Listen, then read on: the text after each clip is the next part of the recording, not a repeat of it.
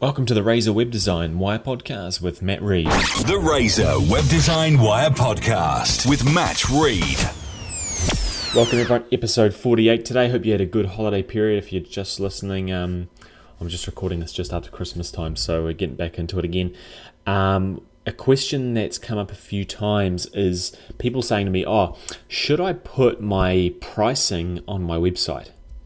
And I'm sure you've probably asked yourself that question as well. Now, if you're an e-commerce store selling, you know, you're retailing product, well, yeah, pretty much definitely you're going to be putting your pricing in your website.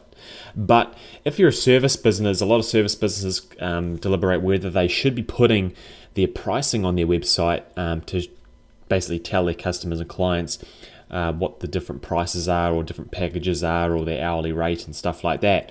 So um, there's sort of a yes and no answer, really. It's um, in some cases, yes, it's definitely good to have it on there. Some cases, no. If a lot of your competitors put pricing on there, then generally I would say put your pricing on too.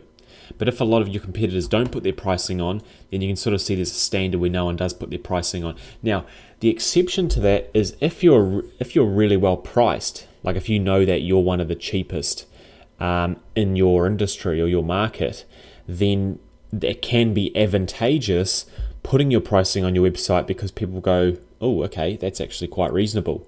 Um, because they might have got quotes somewhere else, or they might have not had quotes at all and they're just looking, going, oh, actually, that sounds pretty good. Because um, what you're going to think is that, you know, if someone's in a rush for, for a service that you offer, and they've gone to through three other websites and there's no pricing, and they've got an email or call for a quote, and they go to your website and they see the price and they go, oh, I'm in a rush. That's actually quite reasonable um, to, to hell with it, I'm gonna I'm gonna contact these guys and get them to do the job.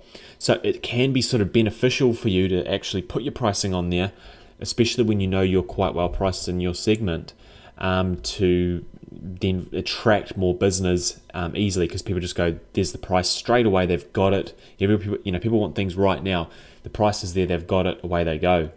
Now, if your pricing's not competitive, you know, let's say you're a premium service and you're obviously really good at what you do and um, you add a lot more value than the competition, then yeah, sure, you can still still show your pricing, but if you show your pricing, you've really got to highlight to people why you are that much more expensive or why you are that price in general. Um, you can't just be, for example, a business coach. You can't be a business coach and say, you know, hi, I'm Joe Bloggs, I'm a business coach with a diploma and blah blah, and I set up a business a few years ago. My hourly rate's 200 bucks an hour. Get in touch. You've got to be really sort of, you've got to get into detail and tell people and educate them why should I pay $200 an hour? You know, why should I pay you 200 bucks an hour? So I'm a business coach. I've set up two businesses, um, two multi million dollar businesses, and um, you know, I've helped over 10 local businesses or 10 people uh, take their income and double it. So, you know, stuff like that and getting testimonials and references to back that all up. So, if you are offering a premium service, like a business coach or, um, I don't know, lawyer, for example, tell people why you are worth that money if you were going to put that uh, pricing on there on my own business website for about six or seven years, I actually showed pricing on it. But then I thought, hmm, no one else is doing, uh, no one else is showing their pricing for a start. And B, web design is such a varied subject. You know, one website's going to cost this, one website's going to cost that. No two websites are really the same. So I thought I'll pull my pricing off there because it's not really predictable what what's going to cost what, and that's sort of another reason to consider whether you show your pricing obviously as well as, yeah, do you are you selling a service that's sort of measurable and predictable every time someone's going to probably need an hour or two and that's it or are they going to maybe need an hour here and then you might find out they need to come back in two weeks and then six weeks you know you've got to really figure out if what you're sort of putting on there price wise is actually generally what it's going to be, or is every case sort of different and it's going to cost per case and you can't really predict. You can also include, which I've done on some sites, is uh, like just ranges of pricing. Um, you know, for less than a thousand dollars, you can have this service. So it doesn't sort of give away the pricing exactly, but it sort of highlights that this is the price range that you're looking at. And then it's more just get a quote.